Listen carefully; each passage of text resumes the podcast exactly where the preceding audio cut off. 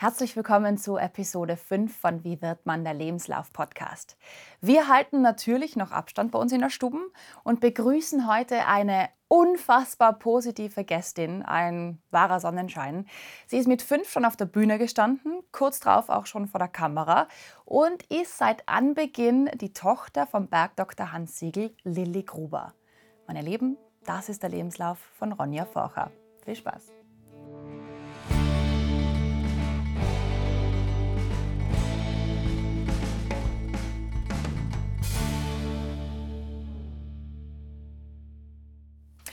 Herzlich willkommen, liebe Ronja. Dankeschön. Bei uns in der Stube. Ja. Es freut uns mega, dass du zu uns kommen bist. Bist ja jetzt schon wieder mittendrin im Drehen. Mhm, Gott sei Dank. Sehr lange Pause gehabt jetzt. Ja, un ungewollterweise natürlich, so wie alle. Aber ich bin jetzt wirklich, wo ich zum ersten Mal wieder auf Set gefahren bin, habe ich mir gedacht, wie krass ist es, dass wir jetzt wieder arbeiten dürfen. Das habe ich mir echt nicht gedacht. Ich habe echt gedacht, so im April, okay, für die Gott, jetzt werde ich das ganze Jahr lang gleich auf meiner Couch sitzen und äh, Civilization spielen wahrscheinlich. Okay. Aber das heißt für die jetzt am ähm, Corona-Zeit, also rein arbeitstechnisch, war wirklich Stille, kann man ja. sagen. Was hast du die letzten zwei Monate getrieben? Also es war, ich muss wirklich sagen, wenn man jetzt mal das außer Acht lässt, was passiert ist und warum das alles passiert ist, das, da, das will überhaupt nicht gut sprechen. Mhm. Aber jetzt nur ganz persönlich, die Zeit für mich war wirklich, ich glaube, eine der schönsten Zeiten fast mit meines Lebens, weil es war so, ich war einfach im Paradies. Ich war bei meiner Familie daheim, ich habe bei meinen Eltern wohnen dürfen. Ich bin ja eigentlich im Februar nach Berlin gezogen mhm. und dann im März, vier Wochen später, wieder nach Tirol kommen natürlich. Und ich war mit meinem Bruder und im Garten und wir haben die ganze Zeit Playstation gespielt und es war so fein und jeden Tag ausschlafen. Also es war, mir ist nicht langweilig geworden. Echt nicht. genossen. Ich habe es genossen, ja. Das ist voll gut. Ja. Und ähm, jetzt am Bergdoktor-Set quasi, ihr habt es ja eingefroren. Mhm. Ihr hättet sie eigentlich gedreht die ganze Zeit. Ähm, sind da jetzt auch noch spezielle Bestimmungen? Läuft sie da mit den Masken rum? Oder ja, das ist alles auf jeden Fall. ganz. Also wir haben ganz, ganz strenge Vorlagen, mhm. weil natürlich, wenn wir müssen für die Sicherheit und die Gesundheit garantieren können von unserem ganzen Team. Und ich meine, du weißt es ja selber, so ein Team ist richtig groß, wir sind 50 Leute. Mhm. Und vor allem mit den ganzen Schauspielenden, die anreisen, abreisen, wenn da irgendwas ausbricht, das darf auf keinen Fall sein. Also immer wenn wir ankommen, wir, wir gehen dann durch eine Schleuse, Sicherheitsschleuse, dann wird erstmal Fieber gemessen, wir müssen genau aufschreiben, wann sind wir angekommen, unterschreiben. Und ähm, alle Teammitglieder tragen immer Mund-Nasen-Maske. Mhm, und äh, ja, auch wir Schauspieler innen, außer wenn wir drehen. Da dürfen sie ablegen, natürlich. Das wäre komisch, gell? Das wäre das wär dann ein bisschen zu hart, da braucht man den Untertitel. Sehr super. Ja. Jetzt tauchen wir da schon wieder viel zu weit ein. Ja. Unser Podcast heißt ja, wie wird man der Lebenslauf-Podcast? Mhm. Und heute geht es darum, wie man zu Ronja Vorher wird. Ja? Wir starten immer mit einem sogenannten Lebenslauf-Schnelldurchlauf. Mhm. Ich sage da ein paar Keywords und du ganz so kurz und knapp, wie es halt gerade geht, ähm, was dir dazu einfällt. Okay? Alright. Dein vollständiger Name? Ronja Una Allegra Keplinger Forcher. Ronja Una Allegra Keplinger Forcher. Weil Keplinger ist die Mama, gell? Genau. Jetzt stell dir vor, wie, mein, wie kompliziert meine E-Mail-Adresse ist. Ja. Du brauchst ja W2 oder irgendwie so R-A-U. Nein, sag jetzt nicht. oh Dein Geburtstag und Geburtsort? 7.6.1996 und in Innsbruck. Ah, schön. Ja. Im Herz der Alpen. Jo. Deine Sprachkenntnisse? So. Jetzt werden mir alle meine Lehrerinnen verachten. Na, ich habe eigentlich gelernt, Englisch, Französisch, Spanisch, Latein. Können kann ich nichts, außer Englisch und Deutsch. Aber Französisch und Spanisch und Latein, das war echt eine schwere, schwere, schwere Beziehung. Da hast du durchgekämpft. Ja. Aber man kann ja auch sagen, Bühnendeutsch ist meiner Meinung nach auch eine Sprachkenntnis. Okay, dann bin ich schon bei drei Sprachen. Sehr Jetzt fühle ich mich voll international. Sehr schön deine Hobbys, aber nur die, die du in einem Lebenslauf erwähnst? Bogenschießen wahrscheinlich. aber sonst, aber sonst, was, na, sonst wahrscheinlich nichts, was ich, was ich, ja, singen, singen, Hobby. Das ist schon gar kein Hobby mehr, das ist schon so Fleisch und Blut geworden. Ähm, na, aber sonst wahrscheinlich würde ich nichts erwähnen. Aber Bogenschießen tatsächlich, also machst du das wirklich ähm, regelmäßig? Na, leider überhaupt nicht. Aber ich habe damals, wo ich in Wien war, an der Schauspielschule, war mal, ich glaube, dreimal Bogenschießen. Und ich muss sagen, ich habe echtes Talent irgendwie dafür gehabt und es hat mir richtig Spaß gemacht. Und ähm, das mag ich voll gern. Ich finde das ein super Sport oder super Hobby. Wer weiß, wenn es dann wirklich in deiner Vita steht, wirst du schon mal für einen Western gebucht. Ja, wer weiß. Also bitte, wer jetzt das hört, gell? Deine klassische Schulbildung, also vom Kindergarten bis hin zur Schauspielausbildung, was hast du gemacht? Ich, ich war überall dabei. Ich war im Kindergarten, Volksschule, Gymnasium und dann in der Schauspielschule in Wien. Und Volksschule, Gymnasium, beides in Innsbruck. Ja. Und dann Wien. Okay. Yes. Und zusätzliche Ausbildungen von mir aus, ein Wifi-Kurs, ein Malerkurs. Na, da habe ich. Ich wollte eigentlich jetzt natürlich in der Zeit in Berlin viele Kurse machen, viele Ausbildungen machen, aber das Schicksal hat gemeint, na, das machst du wann anders, also noch nicht. Okay. Dein aller, allererster Job, wo du Geld verdient hast. Mit fünf Jahren für Kika. Mit fünf Jahren. Mit fünf Jahren für Kika, für Bartholomäus Sack. Und ich habe den Juri enttarnt. Ich habe ihm den Bart runtergerissen und habe geschrien, du bist gar nicht der Weihnachtsmann. Und dann bin ich rausgelaufen. Das war mein erster Job. Super. Und dann die Gage. Die Gage, die war dabei, ja. Aber Ah. ich weiß nicht mehr, keine Ahnung wie viel, aber das war ein ganz normaler Drehtag. Gewaltig. Gewaltig. Da wohl, Ronja, die Räubersache. Ja. Dein äh, letzter Job, also vorm Schauspielen. Wie meinst du jetzt das? Weil Jetzt bist du ja offiziell Schauspielerin. Ja. Mit dem verdienst du da Geld. Ja. Was hast du davor gemacht, was nie mit Schauspielen Immer. zu tun? Ich immer. immer nur Schauspiel. Einer, einen, einen Winter lang war ich am Weihnachtsmarkt und habe Mützen verkauft. Für so eine russische Frau. Das war witzig. Oder auch nicht. Das war echt hart eigentlich, muss ich sagen. Da war sicher der vom Gestohlenen dabei. Ja, ja wahrscheinlich. Na, es war echt, das war zart. Herrlich. Zacher Winter. Okay, also ich höre jetzt schon, es war äh, durch die Bank Schauspielen eben und Mützen verkaufen. Genau. Aber in dem Fall gibt es keinen schlimmsten Job. Oder war irgendwas dabei, weiß nicht, wo du früh aufstehen hast müssen, Zeitung Das, das, keiner. muss man, das muss man beim Drehen ja eh immer früh aufstehen. Aber nein, ich habe bis jetzt das Glück gehabt, dass ich nichts gemacht habe, wo ich mir vielleicht am ersten noch beim Mützen verkaufen, weil es immer so kalt war ähm, und langweilig. Aber das war wahrscheinlich mein, das war wahrscheinlich meine härteste Arbeit. Okay. Diese eine Saison Christkindlmarkt. Okay. Das war am zartsten. ja. Ja. Kannst du eh glücklich schätzen. Ja. würde ich sagen. Und dein aktueller Job ist natürlich Schauspielerin. Yes. Film- und Theaterschauspielerin. Kann man beides Genau, also ich, zurzeit mache ich sehr viel, weil es hat sich jetzt auch in dieser Corona-Zeit sehr viel ergeben für mich. Und da bin ich echt, also ich schreibe gerade ein Buch, darauf freue ich mich total. Das wird dann Sehr nächstes cool. Jahr kommen. Und ich nehme gerade ein Album auf und ich darf die Staffel drehen. Und, was mache ich noch? Na, ich glaube, das war's. Okay, jetzt nochmal von vorne. Ja. Also, Buch.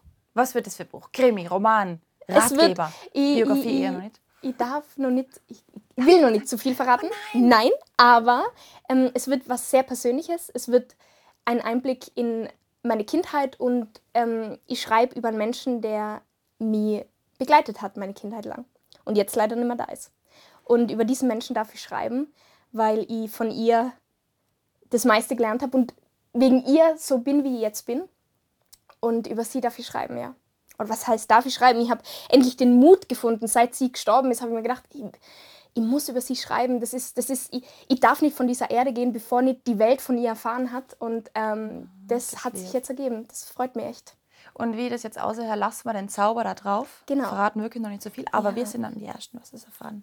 Genau. Und es wird was sehr, sehr rührig, intim, ähm, emotional, persönlich und ehrlich. Bin Ja. gespannt. Ja, Cool. Das schön. Das klingt super. Buch, ähm, Album. Album, genau. Vermutlich singen. Genau, Nummer zwei.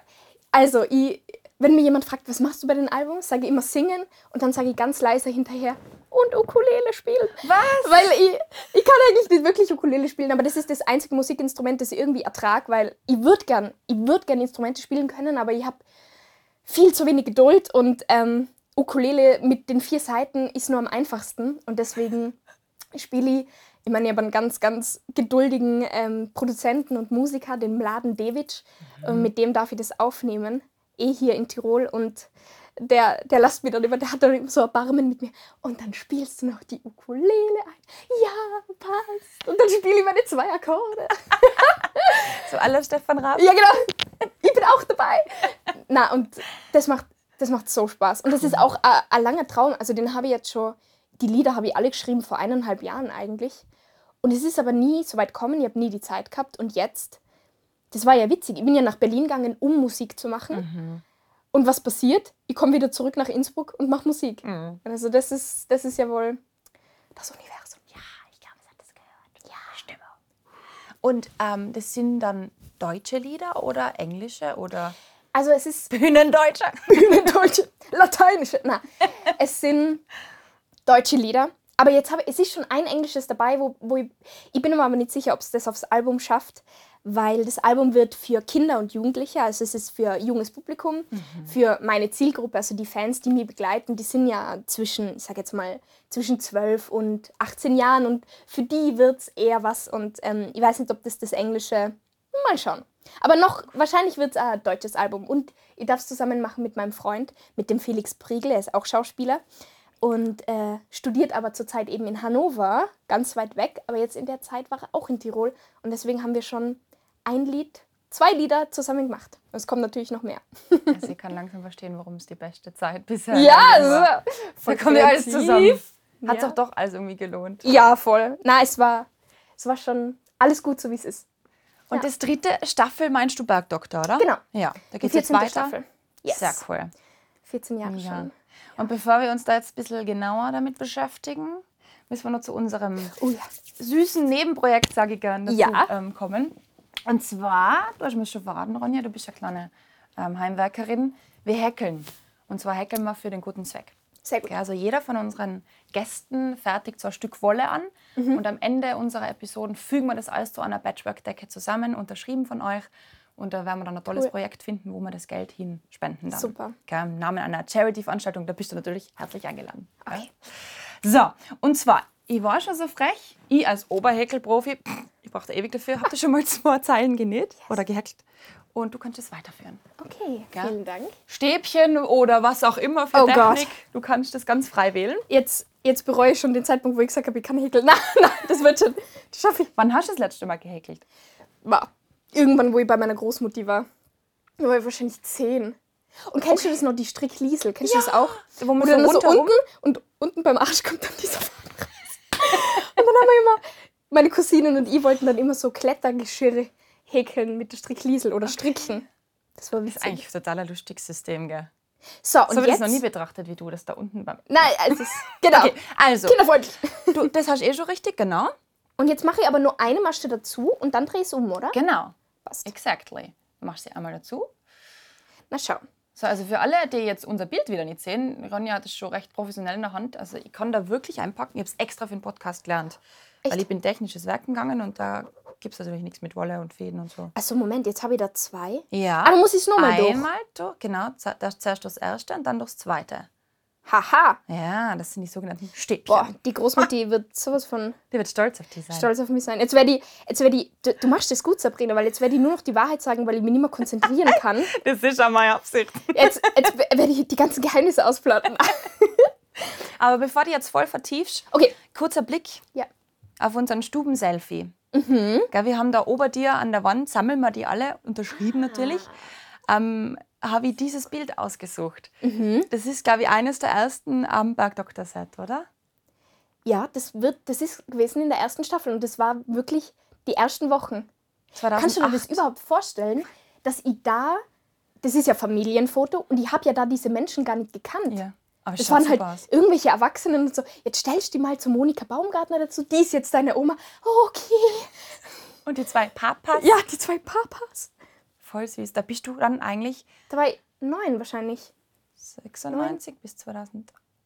Na genau, das ist kompliziert, zwölf. weil, na, das steht, ich weiß nicht, wie das kommt, dass da überall steht 2008. Ich glaube, 2008 war die Ausstrahlung. Ah, Gedreht ja. haben wir es aber 2006. Okay. Und da war ich, war ich neun, bin gerade zehn worden. Ja, Also du bist echt ein liebes Kind gewesen. danke. Das muss man da echt lassen. Und das finde ich jetzt ein ganz guter ähm, Start, also für alle, die das jetzt nicht sehen können. Wir haben die Ronja da drauf mit ihrer Fernsehmam, äh, Oma und ihren zwei Fernsehpapas, weil man ja am Anfang gar nicht weiß, wer eigentlich der Papa von den zwei ist. Genau. Man meinte Hans, aber eigentlich ist es ja der Martin Gruber. Ja. Und mit ihren strahlenden blauen Augen steht sie da und weiß eigentlich gar nicht, wie, sie, wie ihr passiert, oder? Genau. Und ich finde, immer wenn ich so Kinderbilder von mir anschaue, sehe ich voll meinen Bruder in mir. Ja? Geht dir das auch so? Das stimmt, wir sind uns auch brutal Ja. ähnlich. Und dann denke ich mir so, nein, der Mika. Und er ist ja tatsächlich jünger wie du, gell? Er ist acht Jahre jünger als ich. Er ist jetzt 16 geworden. Und es war so witzig, weil ich am Anfang der, ähm, der Lockdown-Zeit habe ich nur mit meinen Freunden geskypt, habe ich gesagt, Leute, jetzt machen wir mal eine Schweigeminute für alle Jugendliche, die in der Zeit 16 oder 18 werden. Und Da war es so lang, dass der Mika dabei war. Voll gelacht. Ist echt gemein. ja, das ist voll gemein. Aber wir haben es trotzdem nicht gehabt. Der hat doch nicht in den Stadtcafé oder Garten. Hofgarten reinschummeln müssen. Na, das ist eh abgebrannt, das gibt es eh nicht mehr. Das ist so wild. Stimmt, aber das wollen sie ja wieder aufbauen, glaube Ja. ich, gell, Hofgarten. Ja, auf jeden Fall. Auf jeden Fall. ähm, ist es wirklich, also man kann es jetzt so im Nachhinein sagen, die, die Monika Baumgartner ist tatsächlich ganz ein, ein großer Herzensmensch Ja. von dir, gell? Die ist echt also die ist die. Fernsehoma und irgendwie ähm, privat eine Freundin, oder? Ja, also sie ist wirklich.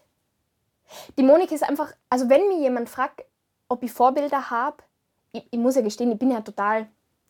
Bin ja total. Also, ich habe keine Schauspielerinnen oder Schauspieler, wo ich sage, boah, die vergötter ich so oder so will ich werden, weil. Was ja ehrlich, gut ist. Weil bist ja ja gut ist. eigenes Genau, Produkt. genau. Man, man soll ja irgendwie original bleiben. Aber wenn mir jemand fragt, ob ich ein Vorbild habe, dann ist es erstens meine richtige Oma, die Großmutti, und die Monika, weil sie ist ein Mensch, sie hat so viel erlebt. Sie kann da stundenlang die interessantesten Gesi- Geschichten erzählen, wo du wirklich denkst, das gibt's ja gar nicht. Und sie ist bodenständig, sie ist gerecht, sie packt immer mit an und sie ist einfach der Wahnsinn. Und sie hat es geschafft, einfach nur sie selber zu bleiben. Und die ist so cool. Ich meine, wie alt ist jetzt die Monika? Die wird jetzt wahrscheinlich bald mal 70 Jahre, denke ich. Und die ist, also, die ist die erste, die mit mir irgendeinen blöden TikTok-Tanz am Set macht. Oder die mit mir, ja genau, oder die mit mir über, was auch nicht, Sex redet oder so. Ist die, die, die erste. Und die Monika, die ist so cool. Ich finde es ja die Folge, wo Ja. sie zur Bloggerin werden Ma, will. das ist so geil. Ich habe mich echt totgelacht. Na, wie sie da drin sitzt und dann Mit dem Laptop. Und dann hat sie, ich weiß nicht, ob es das in die Serie mit reingeschafft hat, aber dann hat sie irgendeine, irgendeinen Witz über die ähm, Conchita Wurst gemacht. Eigentlich total unlustig, aber ich hab, ich hab nicht mehr können, ich bin vom Stuhl geflogen. Ich hab so lachen müssen. Weil sie mich so überrascht immer mit ihrem Humor. Das ist einfach cool. Wie kann man das eigentlich sehen? Also du hast ja wirklich dann da eben mit zehn begonnen, auf dem Set zu arbeiten. Ja. Und da warst du ja tatsächlich von Montag bis Freitag dort, oder? Na, so, also Anfangs. Ja, genau, viel, viele können sich das gar nicht vorstellen. Ja. Aber es ist gar nicht, also es war nie so viel. Ich denke, ich habe pro Staffel 30 bis 40 Drehtage. Das heißt, ich habe im Jahr verteilt, sage ich jetzt einmal, oder in diesem halben Jahr verteilt, von Juni bis Dezember drehen wir immer 40 Arbeitstage. Das heißt, da habe ich schon, ich war ganz normal in der Schule, ich war auch bei Klassenfahrten dabei, ich habe ganz normal alle Prüfungen geschrieben. Nur manchmal halt, bei Drehtagen bin ich dann abgeholt worden oder nach der Schule oder ich bin gar nicht in die Schule gegangen und bin direkt in der Früh zum Set gefahren. Okay. Aber es war jetzt, es ist jetzt nicht so ein 9-to-5-Job wie, also natürlich, ich habe gearbeitet, ich habe damals mit fünf Jahren angefangen und seitdem Dreh. Und ähm, ich habe auch viel gearbeitet als Kind, aber es war jetzt nie so, dass mir das so eingenommen hat. Und wenn ich jetzt rückblickend auf mein Leben schaue, das hat nicht am Set stattgefunden, sondern es hat da stattgefunden, bei Ja, meiner gut. Oma, bei meinen Freunden in meinem Garten. Also das war jetzt nicht so wild. Aber es ist schon natürlich ein großer Teil von meinem Leben. Also das kann man nicht missachten. Ich glaube, es war eine ganz eine gute Dosis. Genau. Oder? Weil es kann ja wirklich das so wie in Amerika, so brutale Sitcom oder wo, wo du komplett eingespannt Ja. bist, fehlt dann vielleicht schon ein großer Teil von der Kindheit. Ja. Aber so hast Das du ja war voll in Ordnung. Vor allem, ich meine, da auch die, die Motive, das ist ja das reinste Paradies. Das war ja auch für mich als Kind. Ich habe ist so dann schön. über die Wiese laufen können, ich habe klettern dürfen, ich habe schaukeln dürfen und nebenbei habe ich mal ein Geld verdient, das ich dann mit 18 haben, Mhm. bekommen habe. Und das war halt, also echter, ja, ich weiß gar nicht, die spirituelle Ronja sagt Schicksal, die nicht spirituelle Ronja sagt Zufall oder das war einfach, hat irgendwie so sein müssen. Schön war es einfach. Schön was. Ja. Und der Martin Gruber und der Hans Gruber, also Hans Siegel, Ja. ähm, entpuppt sich ja später dann als dein tatsächlicher Vater. Ja, Gell? Vorher war, hat man gemeint, der Hans ist es. genau. Wer ist eigentlich die Mama von der Lilly Gruber, die du ja beim Bergdoktor? Die, die Mama war die Sonja Gruber und die ist aber gestorben vor der ersten Folge und deshalb hat alles angefangen. Wegen ihrer Beerdigung ist er ist er, der Bergdoktor dann Erder. von Amerika, der Erder, Der Hans. der, der Bergdoktor dann von Amerika wieder nach Elmau gekommen. Genau. Ähm, und so hat das alles angefangen. So hat man diese Familie Gruber kennengelernt, eigentlich an einem total schlimmen, traurigen Ort. Das ist weil die erste Folge habe ich ehrlich gesagt noch nie gesehen. Ja, Wahnsinn. Lange her. Und dann baust du ja eigentlich eben zu beiden diese Vater-Tochter-Beziehung auf. Sind eigentlich, du hast zwei Väter, Genau. kann man sagen. Also die, die, meine Rolle Lilly hat einfach diese Familie. Und die Familie besteht halt aus Hans Gruber, Martin Gruber und Lisbeth Gruber. die Omi. Genau. Die Kesse Omi. Ja. Und wenn man das aufs Real Life, auf dein privates Leben umlegt, dein Papa ist ja da Reinhard Genau. Focher, Ja. auch Schauspieler Ja. und Castingagenturbesitzer eigentlich, oder? Genau, also in Innsbruck. Der Papa war, hat damals nach dem Studium oder während dem Studium angefangen, Theater zu spielen. Der war dann auch zehn Jahre lang am Tiroler Landestheater im Ensemble.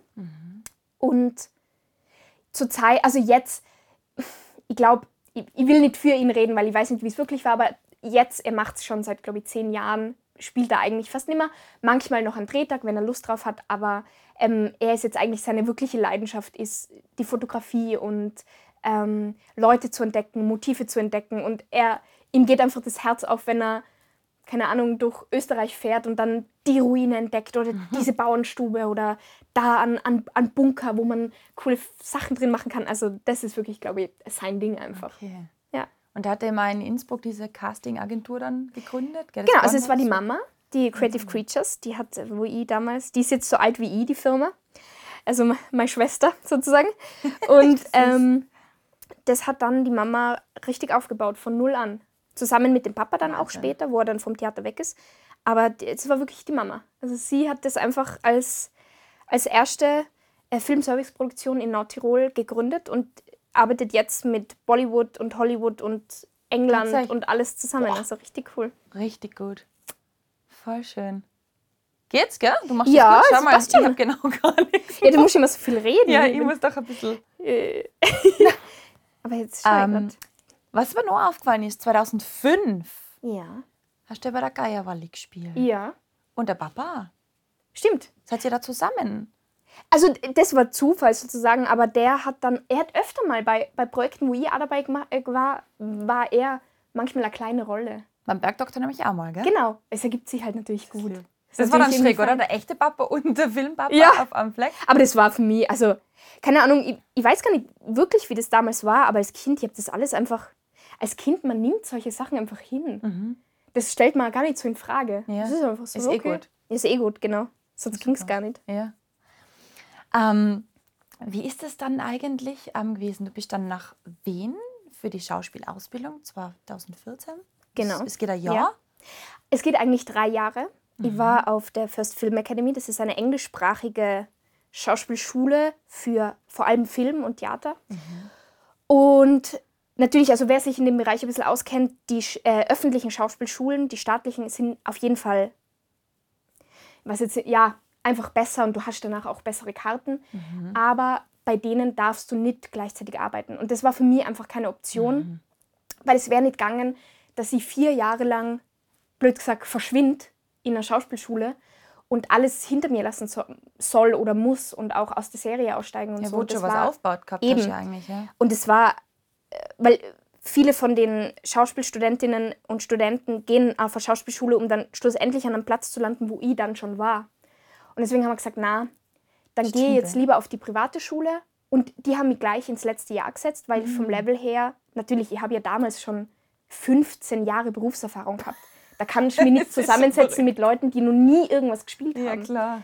Und deswegen war ich sofort in der Abschlussklasse und habe nach einem Jahr meinen Abschluss gehabt. Und ähm, ja, es war, äh, ja, es war eine spannende Zeit. Ich glaube, es war auch wichtig, aber erstens mal bin ich mit Wien überhaupt Wollte nicht klarkommen. fragen. Überhaupt nicht klarkommen. Sofort wieder zurück nach Innsbruck.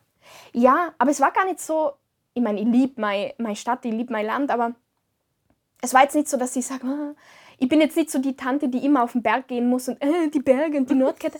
Das also, Ist schön anzusehen. ist schön anzusehen, aber das bin jetzt nicht ich. Aber einfach die Energie in dieser Stadt, wobei natürlich, ich will niemanden vom Kopf stoßen oder beleidigen. Das war einfach nur meine persönliche Erfahrung in dem Jahr oder in den zwei Jahren, wo ich da war. Aber die Energie hat mir einfach überhaupt nicht gefallen in der Stadt. Die Leute waren so undankbar und pessimistisch und jeder hat immer nur gejammert, wo ich mir denke, wir hier in Österreich Ja. dürfen schon einmal gar nicht jammern über nichts. Das stimmt, ja. Wenn wir hier sitzen und da ein Glas Leitungswasser haben und so ein Dach gut. über dem Kopf, darf man überhaupt nichts jammern. Du hast recht, ja. Und dann, und dann uh, na, na, ich will jetzt niemanden verarschen, aber ähm, das hat mir einfach gestört.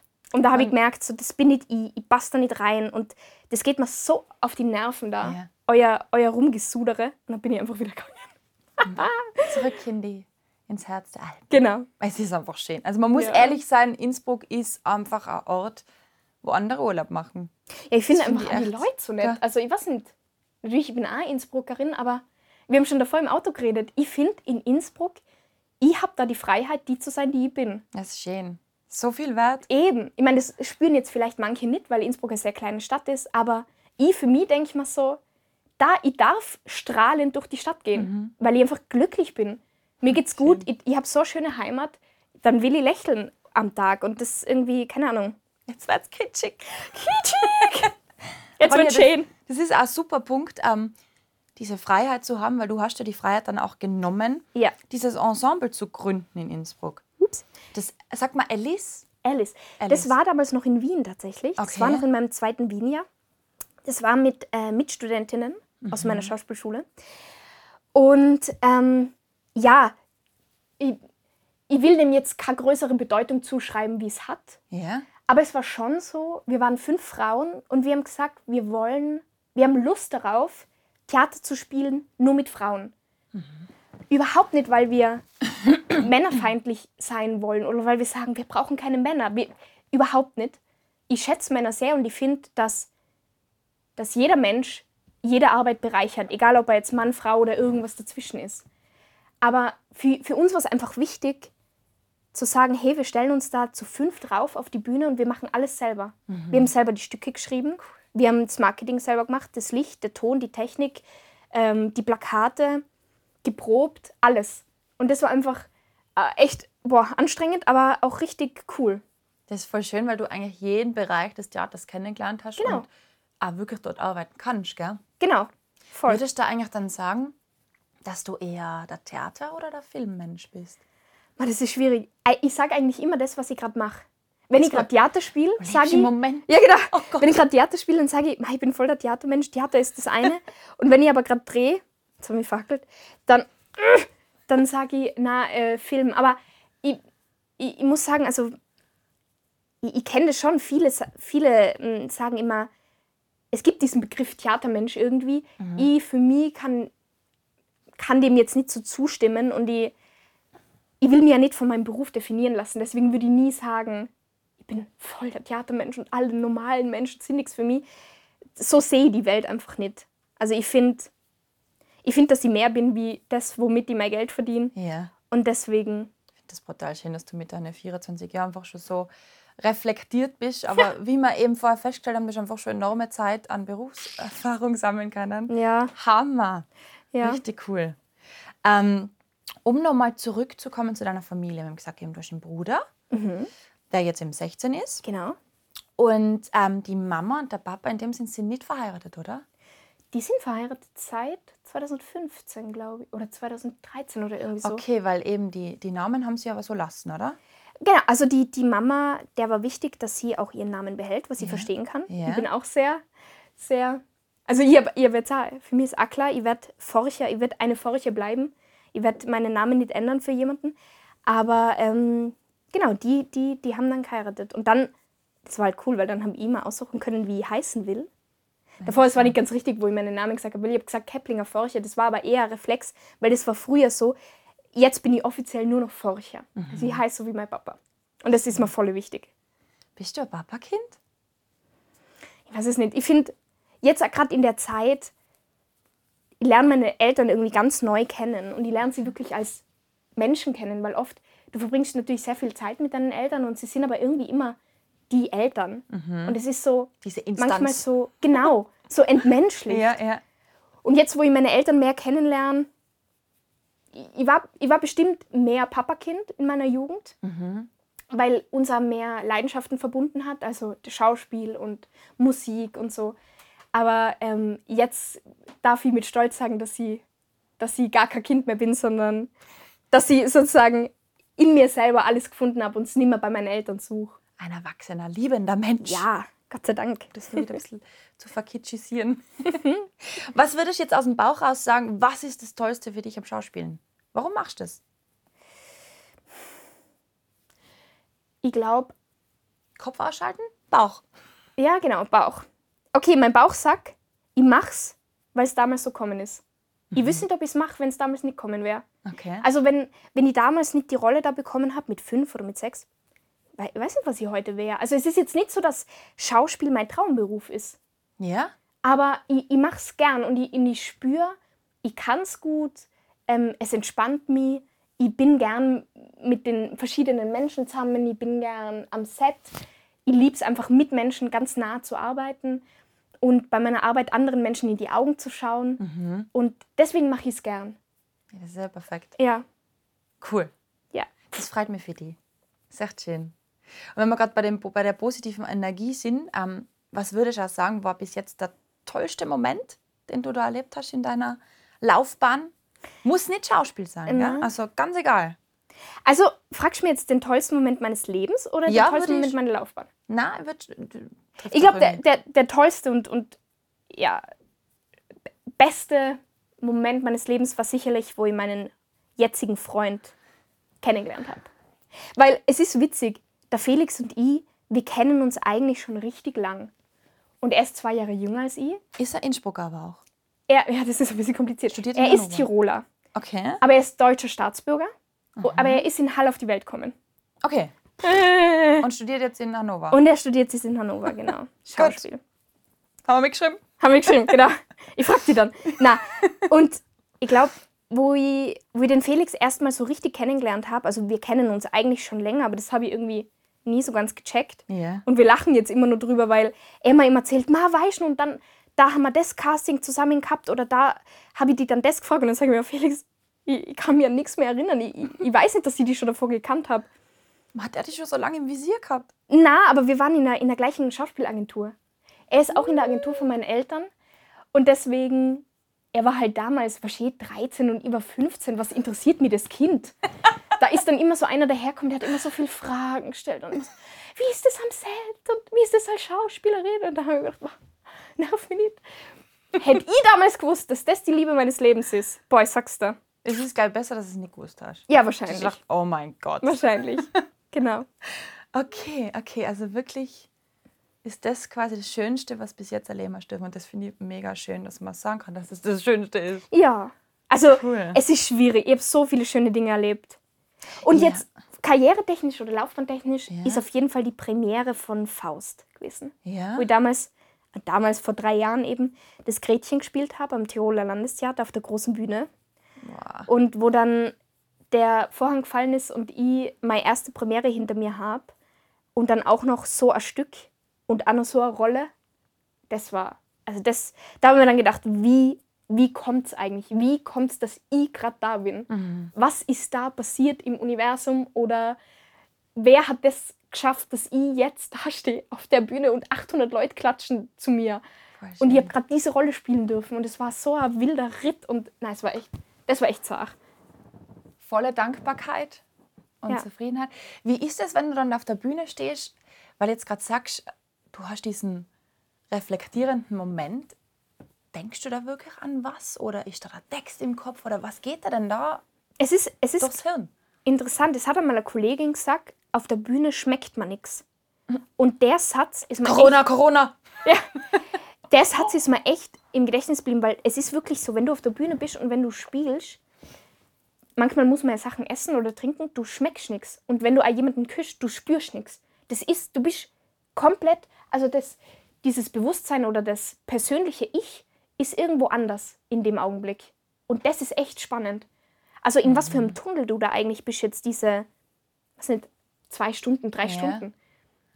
Ich glaube, dass Das das ist in einer gewissen Weise ein bisschen ein Selbstschutz auch ist, gell? dass man das alles irgendwie ähm, erleben kann. Ja, Und du musst so viele Emotionen abrufen auf Knopfdruck. ja, voll.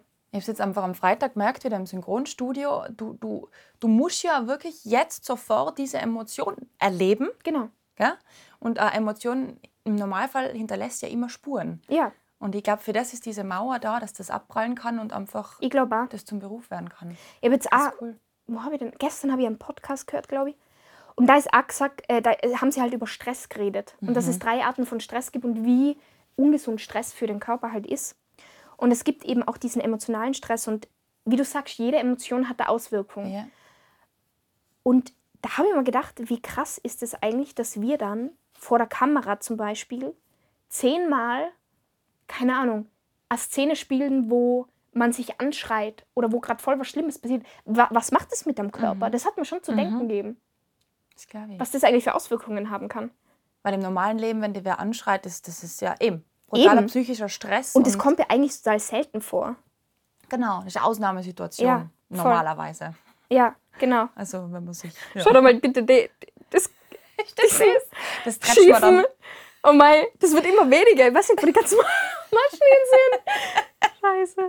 Aber das ist das Coole, es wird individuell, einzigartig. Ja, genau. Eigentlich, eigentlich versuche ich ja Pyramide zu nähen und ich sag's dir nicht. Die Lebenspyramide. Oh, Ach, schön. schön. Na cool. Okay, ja. Also eben, Emotionen muss man als Schauspieler einfach, das ist einfach das Wichtigste, erstens abrufen können und damit umgehen können. Und das lernt man halt einfach über die Jahre, gell? Genau. Und ich glaube auch, also das ist auch was, wofür ich aber sehr dankbar bin und was ich auch sehr schätze an mir selber. Ich bin halt unfassbar durchlässig. Also ich lasse, ich kann, kann es manchmal gar nicht verstehen, wie Menschen ähm, eine Emotion nicht zulassen können. Also Muss ja platzen.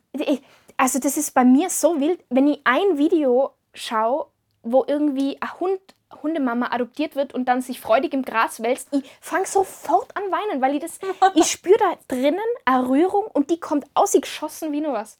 Und, und das ist echt, also, aber das mag ich eigentlich total gerne an mir und das ist ja was, was ich sehr schätze und ich weiß, nicht, das ist natürlich auch manchmal sehr anstrengend, weil ich alles sehr fühle und in alle Richtungen, also das Pendel schlägt überall aus, Ah. aber das mag ich eigentlich gern, weil dann habe ich so das Gefühl, ich bin so am Leben.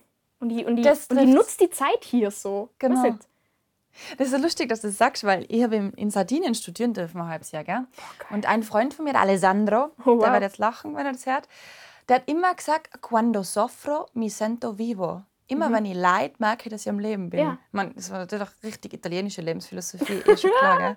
Aber das stimmt. Also, ich finde es immer so schade, wenn die Leute wirklich ganz so ihre Emotionen nicht zulassen können und irgendwie so Mhm. in ihrem eigenen Körper gefangen sind und nicht ausbrechen können. Das ist, man, ich glaube, ich, ich kann es verstehen, man kann das auch übertreiben. Ja, Also, es ist auch oft einmal so, dass ich mir dann denke, okay, die waren jetzt alle mit dem Vollvogel. Aber ich, bin- ich habe da lieber einen Vollvogel und kann mit den Emotionen Luft ablassen, Genau. anstatt dass ich da drinnen explodiere. ich finde es schön, ihr, also ihr habt immer dieses Bild im Kopf, das ist nicht von mir, aber dass wir sind, wir sind ein Ozean und jede Emotion ist eine Welle. Und ich finde es einfach schön, du kannst dich natürlich gegen diese Wellen wehren oder du kannst auf ihnen surfen, blöd gesagt. Du kannst sie auch genießen. Du kannst ja sagen, wie geil ist es, dass da jetzt eine Welle auf mich zukommt, dass ich das erleben darf, dass ich jetzt einmal richtig sauer sein darf. Oder richtig traurig. Oder richtig glücklich. Ja. Und ich meine, ja, in meiner Meinung kann jeder denken, was er will, aber ich, ist es schon, also ich finde es ein wahnsinniges Geschenk, dass ich auf der Welt sein darf, dass ich leben darf, weil das, ja, dürfen auch nicht alle Seelen oder so. Und dass ich, ja, ich darf da sein, ich darf da richtig alles mitnehmen und ich will auch alles mitnehmen. Ich will auch alles fühlen. So. Du bist einfach ein brutal positiver Mensch auch, gell? und das im Moment leben ist halt auch wichtig. Und falls uns da jetzt jemand zuhört, der einfach oft auch denkt, "Mann, mein Leben ist scheiße, man muss einfach immer probieren, irgendwas Positives zu suchen und zu finden, oder? Ja. Es gibt immer irgendwo, gibt, auch wenn es nur so klein ist, das lohnt sich immer danach zu suchen, finde ich. Ich habe, ein Freund von mir hat einmal gesagt, wenn du mal richtig sauer bist, steh auf, geh ins Bad und lass da ein Glas Wasser runter und trink's. Und dann denk drüber nach, dass du das kannst. Damit will ich nicht sagen, dass wir jetzt da in unserer privilegierten Lebenssituation nicht traurig sein dürfen. Oder Ja, absolut nicht. also es passieren furchtbare wichtig. Dinge auch für uns und wir, ich meine, ich auch, na, jeder von uns leidet und, und dem passieren einmal Sachen, wo man denkt, jetzt weiß ich nicht mehr weiter und, und wie grausam kann das Leben eigentlich sein. Mhm. Auch für uns. Das darf auch niemand absprechen. Weil sonst ist es immer so, es gibt auch diese toxische Positivität, die darf auch nicht passieren. Genau. Das ist Wenn gerade jemand stirbt, den du sehr liebst, oder wenn gerade was passiert, was dir komplett den Boden unter den Füßen Ja. wegzieht, darf nicht jemand kommen und sagen, umarme jede Phase deines Lebens. ja, Das ist kann ein total... Mensch geboren. Ja. So sehen. Genau, Na, voll. aber ja, du Das weißt ja, was ich meine. Absolut, absolut. Und ich glaube eben, ähm, also ich weiß es eben nur in meinen Yogastunden, weil ich habe oft einmal wieder Teilnehmerinnen, die kommen halt und, und seien so von ihrem Alltag so zerdrückt. Gell? Mhm. Also da ist halt wieder in der Arbeit irgendwas schiefgegangen oder keine Ahnung, das Auto ist wieder kaputt, was Gott, was so Sachen. Die muss man ausleben. Es ist in dem Moment richtig beschissen. Ja. Verstehe ich voll, gell? Klar. Aber dann muss man sich für sich selber so einen Mechanismus entwickeln, wo man sagt, okay, schau, ich habe meine Familie, ich habe mein Dach über dem Kopf, ich habe mein gutes Tiroler Bergwasser. Und allein, wenn man so innerhalb von einer Minute drei Sachen sagen kann, was gut sein, kann man es irgendwie schaffen, in eine positive Emotion umzuwechseln. Ja, glaub ich. voll. Aber wie du sagst, Trauern ist voll wichtig, das darf man ja nicht unterdrücken. nein. Und Hass oder Aggression Genau. muss Es man halt damit handeln. Es darf halt, es darf alles seinen Platz haben. Genau. genau. Man darf nichts, man darf nichts absprechen, aber ja. Was wollte ich jetzt sagen? Ich wollte irgendwas sagen. Genau, das, vor kurzem hat mir das jemand gesagt und das hat total viel verändert. Ähm, du bist nicht auf der Welt, um, um für deine Emotionen zu leben, sondern deine Emotionen sind für die da. Also du darfst dir ja nicht, weil mir das auch oft so geht, das muss ich ja zugeben, ich lasse mich dann oft so dominieren von meinen Emotionen. Ja. Ich bin dann so tief verzweifelt oder unfassbar fassungslos wütend. ja. Und da gibt es dieses A-B-C-Prinzip. A ist dann, ja, ich weiß, weiß jetzt die Worte nicht mehr, aber es passiert was und dann reagieren wir drauf. Ja. Aber dazwischen ist noch ein Schritt und den dürfen wir nicht vergessen. Man hat die Entscheidung, wie man reagiert. Absolut. Weil wenn jetzt von draußen irgendwie irgendwas passiert, dann reagieren wir sofort mit Trauer. Wir können auch kurz innehalten und uns überlegen, wie, rea wie reagiere ich jetzt und diese Herrin oder der Herr werden über, über diese Wellen Voll. in uns. Und weißt du, was das Einfachste ist? Einfach einmal voll tief einatmen und wieder ausatmen. Ja. Und das kommt aus dem Yoga und da steht zu 100% dahinter. Das Ja. Atmen macht das Leben gut. Ja, was, Körperlich, psychisch. das, das steht da ganz mega. bei meinem Herzen. ja. Ah, okay, echt. Das Tattoo, ja. Schön. Voll gut.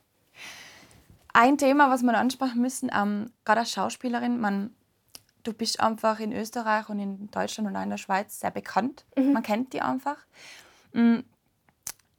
Wie gehst du oft mit dem um? Weil es werden dir unheimlich viele Leute schreiben. Instagram, Facebook, E-Mails. Ich glaube, es gibt auch oft Liebesbriefe.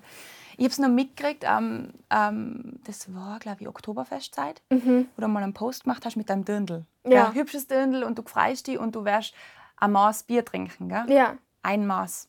Und dann Genau. ist der Obershitstorm entstanden, das heißt eine Maß. ja. Und tak, tak, tak, tak, tak. Wie bist du dann genauso und sagst, ja, okay, Leute, hallo. Wie Also- reagierst du auf sowas? Wenn, wenn ein Mensch ähm, hasserfüllte Nachricht schreibt, dann schicke ich ihm immer in meinem Kopf eigentlich eine sehr liebevolle Umarmung zurück. Weil wahrscheinlich, wenn man mit Hass reagiert, braucht man eigentlich gerade Liebe, denke ich. Ähm, das ist mal der erste Schritt. Und zweitens, man darf, man muss das auch sehr stark trennen. Ich meine, wir in unserem Beruf, wir stehen in der Öffentlichkeit und die Menschen haben das Gefühl, dass sie dich sehr gut kennen. Ja. Ähm, tut mir leid, wenn ich das jetzt äh, verkünden muss, aber das stimmt nicht. Das stimmt nicht. Niemand da draußen kennt mich. Die kennen Ronja Forcher, die Schauspielerin, oder meine Rolle sehr gut oder was auch immer. Die kennen mein Gesicht sehr gut und meine Stimme, das ist ihnen sehr vertraut. Aber mich als Ronja kennen wahrscheinlich zehn Leute auf der Welt. Meine Familie, mein Freund und mein bester Freund und noch einige Freunde. Und der Rest, deswegen, wenn dann Hass ähm, dieser öffentlichen Figur entgegenkommt, dann bin das nicht ich. Das bin nicht ich. Niemand von euch kennt mich, dann kann, könnt ihr mich auch nicht angreifen. Und das darf man halt nicht vergessen. Aber das muss man auch erst lernen. Ja, glaub ich, gell? und das Weil ist auch nicht so einfach. Also manchmal sitze ich auch blärat daheim und Ja. denke mir, wa- warum seid ihr so? Ja. Oder einmal, da war so, das hat mich, macht mich immer nur wütend, aber dann denke ich mir immer so, Frieden beginnt in mir. Ähm, da war irgendwie Artikel über ähm, Schlagzeile, wie oft will sie Felix noch demütigen? Felix ist mein Freund. Mhm. Und Der in Hannover studiert. In der in. Hannover studiert, ja genau. Und wir sind jetzt schon vier Jahre zusammen und ich weiß, was wir alles zusammen erlebt haben, was wir durchgemacht haben, wie sehr wir uns lieben, wie, was für ein wundervoller Mensch er ist, was für ein wundervoller Mensch ich bin, auch in der Beziehung. Und wenn man sowas liest, ist es im ersten Moment natürlich unfair, weil man sich denkt, das stimmt nicht, ihr verbreitet da gerade Lügen. Da ging es irgendwie, weil ich eh am gleichen Oktoberfest habe ich ein Bild gemacht mit einem jungen Mann, den ich sehr wenig kenne. Und dann haben sie natürlich gleich geschrieben, ich habe eine Affäre. Wie oft will sie Felix noch demütigen? Und das ist halt, ich, ich, ich weiß ja, was für eine tolle Freundin ich bin und wie liebevoll ich bin und wie unterstützend ich bin. Und der Felix genauso zu mir. Und wenn man sowas liest, das ist schon sehr unfair. Weil die schreiben da was und die, die geben dir aber nicht die Möglichkeit, in Dialog zu treten. Ja. Die rufen ja nicht an und sagen, hey, Wie wie, oft willst du eigentlich den Felix noch demütigen? Und dann kann ich sagen, das stimmt gar nicht, ich habe ihn nie gedemütigt, Ja. sondern die stellen das hin und du kannst nicht darauf antworten. Und das ist schon was, was mich sehr wütend macht. Das läuft wieder auf eine Emotion zusammen, auf Neid. Und das ist Wahrscheinlich. ganz, ganz was Schlimmes. Ich glaube, das ist die schlimmste Emotion, die man empfinden kann. Neid, Geiz, so die zwei und Ja. Hass. Aber du hast für dich auf jeden Fall einen Weg gefunden, mit dem umzugehen und alles gut soweit. Alles gut, ja. Es ist natürlich schwierig, es ist nicht einfach, klar. Ja. Vor allem, ich bin jetzt, ich mein, mittlerweile bin ich 24, aber ich muss da ganz ehrlich sagen, ich habe hab keine Ahnung vom Leben. Ich habe keine Ahnung, wo ich in zehn Jahren bin, was ich in zehn Jahren mache. Was gut ist. Irgendwas, ich, ich werde irgendwas machen, was mich glücklich macht. Das ist das Einzige, was ich weiß. Aber ob das jetzt Schauspiel ist oder ob ich daheim sitze und meine Bücher schreibe oder ob ich drei Hörbücher im Jahr aufnehme Oder kleine Ronja. oder klein, okay, ja, wer weiß. Und das sind halt so Sachen, deswegen ist es natürlich schwierig, wenn man am Anfang vom Leben steht oder bin jetzt nimmer, aber eigentlich gerade in der Phase ist und versucht, sich selber zu finden und seine eigene Stimme mal wirklich zu hören.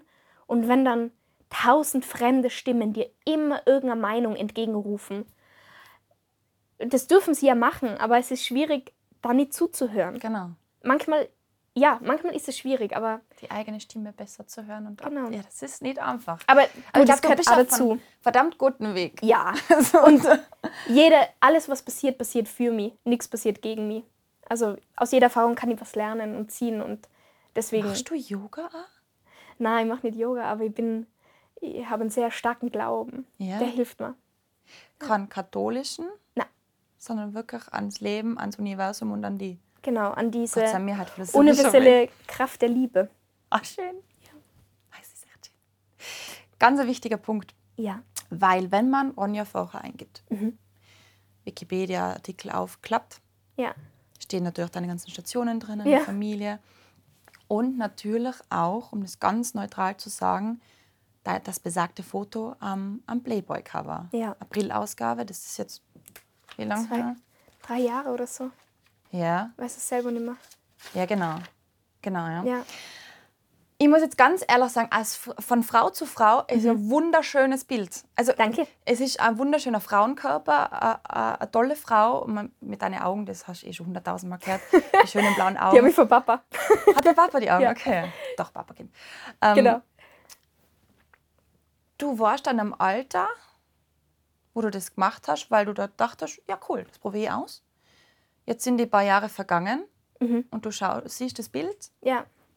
Was denkst du dann? Ganz so wie es da jetzt, wie, wie ist es für dich, wenn du das Bild siehst?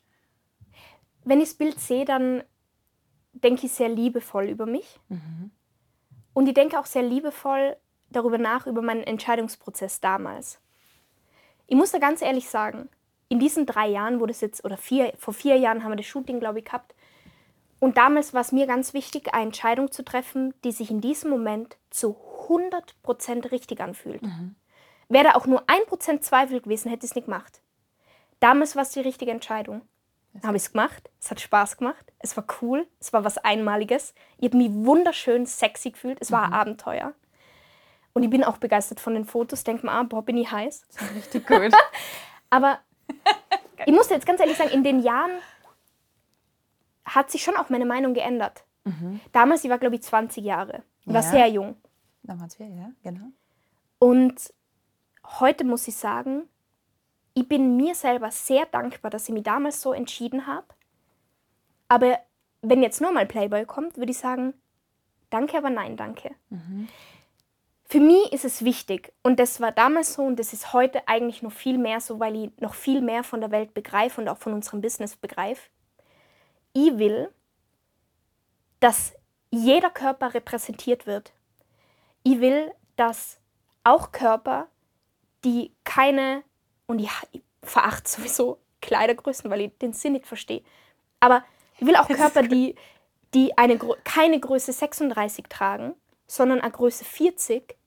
Ich will, dass die am Cover sind von Playboy. Ich will, dass Frauen mit Zellulite und mit Besenreißern und mit ähm, am weichen, molligen Bauch, ich will, dass die auch, dass die auch am Cover von Playboy sind. Unter anderem. Das ist jetzt nicht Cover von Playboy, ist nicht die Endstation. Aber ich will, dass jede Frau und auch jeder Mann repräsentiert wird und seinen Platz hat. Und damals habe anscheinend ich diesen Platz füllen sollen. Weil, wenn du jetzt das Fernsehen einschaltest, es gibt sehr wenige SchauspielerInnen, die vielleicht jetzt die Statur von mir haben. Und Wie würdest du deine Statur bezeichnen? ich würde bezeichnen, ich weiß nicht, nicht dünn, jetzt auch nicht dick. Einfach so, Kurvig. wie ich halt bin. Ja, kurvig vielleicht. Aber ich will auch nicht, weil, du, diese Kurven, die, die haben dann gleich wieder so was Erotisches, Sexuelles. Ich will einfach, ich sage ich schon zum fünften Mal, ich will, aber mir ist wichtig, mir ist wichtig, dass jeder Mensch seinen Platz hat und dass jeder Mensch repräsentiert wird. Und dass irgendwo ein junges Mädchen oder eine Frau oder ein Mann oder irgendwas anderes in die Tabaktrafik geht und auf den Playboy schaut und sich denkt, boah, die schaut aus wie ich. Und die hat's geschafft. Und das war mir total wichtig. Und hätte ich damals abgesagt, wäre vielleicht eine Frau kommen, die genauso schön ist und genauso wertvoll. Und ich will auch überhaupt kein Skinny-Shaming machen. Null. Wirklich, ich sag, jeder Mensch, wenn jeder Mensch so lebt, wie er oder sie es will, dann ist es richtig so. Aber mir war wichtig, dass ich, dass Frauen, die so ähnlich ausschauen wie ich, auch ihren Platz haben. Und das, das war jetzt lange Erklärung, aber deswegen habe ich das damals auch gemacht, um auch zu zeigen, wenn du das Schönheit und Erotik oder Sinnlichkeit oder Freiheit im Kopf beginnt und dass ich mich nicht, sicher nicht verändern werde für irgendein Business oder für irgendwelche anderen Leute da draußen, sondern wenn, verändere ich was. Wenn, mache ich mal Platz in unserem Business oder in unserer Welt. Und ich versuche mich nicht einzubiegen in irgendeine Lücke, die da halt gerade ist und wo ich mich dann unwohl fühle. Vier Wochen hungern, Wattefutter. Na, sicher nicht. Also, Also summa summarum, du bereust es nicht. Na. Du hast es dazu mal entschieden, weil Genau. das die ganzen Punkte erfüllt hat. Ja. Und heute blickst du zurück und denkst, das ist ein schönes Foto. genau. Das ist ja Idealfall. Ja, voll. Finde ich voll gut. Ja. Und natürlich, so ganz unten drunter, es bringt Aufsehen. Es ist ein schönes Bild. Es Mhm. Ja. ist natürlich für einen Schauspieler nachher. Also, jetzt ganz blöd gesagt, beim Casting wissen sie genau, wie die Körperstatur ausschaut. Genau. Oder wie sie zumindest vor vier Jahren ausgeschaut hat. ich finde, dass auch weibliche Sexualität und dass auch weibliche Erotik ihren Platz haben darf und soll und muss. Und ich finde auch, dass es in Ordnung ist und es soll auch dieses Tabu wegkommen, dass wenn sich Frauen irgendwo regeln, dass das dann auch oft nur für zum Beispiel Männer ist. Weil ich finde, dass vom Yoga, kennst du das wahrscheinlich auch, die, die Sexualkraft oder diese Erotik hat eine totale Stärke. Und es ist auch für uns Menschen was, was total ähm, Wichtiges. und es gibt uns auch total viel Kraft. Und auch diese Verbundenheit und diese, diese Liebe zu dir und zu deiner Sinnlichkeit, zu deinen ähm, Empfindungen und dass es schön ist, wenn man angefasst wird und so. Das ist total wichtig und das wahrscheinlich braucht es da einfach Menschen, so wie ich, die in der Öffentlichkeit stehen, die das einmal sagen und einmal vormachen und dass es dann für viele andere leichter geht. Ich weiß es auch nicht. Aber wie soll man es schon wissen? genau, Viele machen sich da keine Gedanken und denken so, das ist ein Männermagazin, wow, da geht es Ja. wieder um Sex. ja. Aber was mich voll gefreut hat, es sind so viele Frauen zu mir gekommen. Erstens mal auch mit dem Playboy und zum Signieren. Ja. Aber auch so viele Frauen die haben gesagt, das ist so cool, dass du das gemacht hast. Es hat mich so gefreut. Die Bilder sind wunderschön und wenn ich mir jetzt im Spiegel anschaue, fühle ich mich auch besser. Und das hat mich, das war, das ist mein Herz aufgegangen, weil deswegen habe ich das gemacht. Ja, cool. Hast das ist echt cool. gemacht. Ja. Das ist mega. Voll schön. Ja, meine Liebe, ach Gott, wir quatschen schon ein bisschen lang, Mhm. aber das passt ja. Das ist ja schön. Ähm, wir haben ähm, immer am Ende unseres Podcasts eben nur so ein kleines Ritual, Okay. unser Stubengemurmel. Mhm. Und ich habe das äh, Stubengemurmel um ein Spiel erweitern können, weil Okay. Ähm, eine meiner engsten Freundinnen, ähm, sind wir, das ist gestern erst entstanden, sind wir Uh. beim Aperol Spritz zusammengesessen und da hat sie eine gute Idee gehabt. Okay. Ähm, ich bin gespannt. Vielleicht siehst du es genau, aber vielleicht siehst du es ja automatisch. Okay. Du darfst trotzdem Bin sehen. gespannt. Wir haben vier Murmeln. Die sind Ah, okay. Mhm. normalerweise immer für vier Aufgaben. Gell? Also jede, jede Murmel hat eine Farbe und jede Farbe ist eine Aufgabe. Gut. Du ziehst jetzt einmal, vielleicht ziehst du zufällig genau das neue Spiel. Okay. Ansonsten schau ich mal, ob ich zaubern kann und dann zufällig das Spiel Ups. kriegen, weil ich so frei habe. Du schickst jetzt einfach gute Energie in diesen. Die rosarote. Ich bin ein ehrlicher Mensch. Es war jetzt nicht das neue Spiel, aber wir machen das neue Okay. Spiel, okay? Okay, passt. Also, Ronja, du verrätst mir jetzt Mhm. deine drei absoluten, geheimsten Guilty Pleasures. Okay. Was da einfällt. Voll peinlich. Genau, als, erstes, wissen. als erstes fällt mir ein, manchmal sitzt sie einfach nur da und mein bester Freund sagt immer wegatmen. Das ist so lustig. Manchmal atme ich einfach nur einen Butterzopf mit Butter weg. Nein, ich is es einfach so schnell. Ich is, manchmal komme ich nach Hause und denke mir so, jetzt so einen richtig geilen Butterzopf mit so richtig geiler Butter. Und dann mache ich was und dann, den shoppst du dann ist so richtig rein. richtig, mm, geil. Du kauschen nicht einmal gescheit, du schlingst einfach Genau. runter. Immer dieses, dieses Das Bild jetzt. Also das ist wahrscheinlich immer Guilty Pleasure Nummer eins. Aber ich muss sagen, es ist vegane Butter. Ich, ich versuche ja sehr vegan mich zu ernähren und ich liebe die vegane Butter von, nein, ich sage jetzt keine Marke, weil sonst ist es gleich Werbung, aber es gibt eine vegane Butter, die mag ich und die streichen immer so richtig, So richtig fett, oder? eine, und Fünf eine damit. Zentimeter. Guilty Pleasure Nummer zwei ist, unnötige, unnötige Sachen zu kaufen, wo ich, ich habe dir das eh schon erzählt, ich mache jetzt ab Montag so eine Saftkur. Ja. Sehr Und da, da, da habe ich nur eine Werbung gesehen. Und habe gedacht, "Mann, das muss ich jetzt auch sofort haben. Und dann muss ich sie aber immer sofort haben. Und dann habe ich es mal schnell bestellt und darauf freue ich mich schon. Und dann, da quäle ich mich immer selber so, aber es macht mir so Spaß. Und es macht mir so Spaß, meinen Körper so Genau, kennenzulernen. die Disziplin einfach. Gell? Eben. Und bitte mach mal was aus. Ja. Meld die, wenn du die machst. Weil mir interessiert es echt wegen der Haut. Weil wir Ja, haben passt. für unsere Zuhörer, wir haben Ja. uns heute zusammengeschrieben oder gestern am Ja. Abend. Und die Ronja dann so, ähm, ist da eigentlich Bild auch dabei? Da machen wir nur Ton. Dann habe ich gesagt, ja, Bild. Dann haben wir ein Foto, ein Selfie bekommen mit drei großen Kreisen im Gesicht, die einen Pickel umschließen. Und dann haben wir gedacht, du hast die Saftkur schon angefangen. Aber eben, da kommt ja der ganze Dreck raus, wenn man Eben. mal so entschlackt. Also bitte halt mir am Laufenden, wie es mit den Pickeln Ja, weitergeht. das ist, das ist Guilty Pleasure Nummer zwei. Und Nummer drei ist wahrscheinlich so, ich liege oft auf der Couch und habe meine Füße so auf hier auf die Wand und lies stundenlang in meinem E-Reader. Ich liebe lesen. Ich lies, glaube ich, vier Stunden am Tag. Umkehrhaltung. Genau. Das ist so fein. Ich muss dir ehrlich sagen, das ist gar nicht blöd, weil du nämlich deinen ähm, Kreislauf, deinen Blutkreislauf dadurch umkehrst und das Deswegen Blut wieder zum wahrscheinlich. Herzen bringst. Ma. Oh, schön. Ja, das mache ich dann ganz lang, bis meine Füße einschlafen. Cool. Aber das ist, ich finde das voll okay. Das ich habe mir ist schon okay. gedacht, du sitzt irgendwie mit dem Handy am Klo und bestellst da auf Zalando deine Schuhe oder keine Ahnung. Also alles im normalen Rahmen. Alles im normalen Rahmen wahrscheinlich, ja. So verrückt sie sonst ist, die Gu- Guilty Pleasures sind ganz okay. Genau, genau. Cool. Na schön. Ja, meine Liebe. Also cool. Richtig toll, ähm, wie du das alles siehst.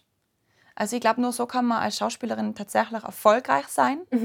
Und, aber eine Frage habe ich trotzdem noch. Ähm, Hollywood. Hast du dann einmal so den Moment gehabt, wo du dachtest, ich möchte so richtig ein Weltstar werden? Na. Hast du nie gehabt? Nie. Mir ist es jetzt schon. Na, zu viel ist es mir nicht, aber ich will, ich will meinen Beruf, ich will mein Leben finanzieren mit was, was wahrhaftig ist und echt. Und ich habe das Gefühl, je weiter ich in, diese, in diesem Berufsfeld eindringe, es wird immer unechter. Das will ich nicht. Deswegen will ich wahrscheinlich früher oder später sagen, gut, jetzt mache ich was anderes. Du willst schon original bleiben. Ja. Was so schöne Schlussworte. Und jetzt machen wir noch ein, ein, ein Corona-Five. Alright. Let's see, mit Socken von meiner Großmutter. Da, damit es jeder sieht. Oh, die sind super. Cool, gell? Es war mir eine Ehre. Mir Voll auch. schön. Danke. Und nur ein Virtual Hug. Alles, alles Gute für die Zukunft. Danke. Bleib so Sonnenschein. Danke. Ist mega. Das war Wie wird man? Der Lebenslauf-Podcast. Eine Produktion von Stubenhocker und mir, Sabrina, in Zusammenarbeit mit Innsbruck Tourismus. Einmal im Monat erscheint Wie wird man? Jetzt gleich abonnieren und keine Folge verpassen.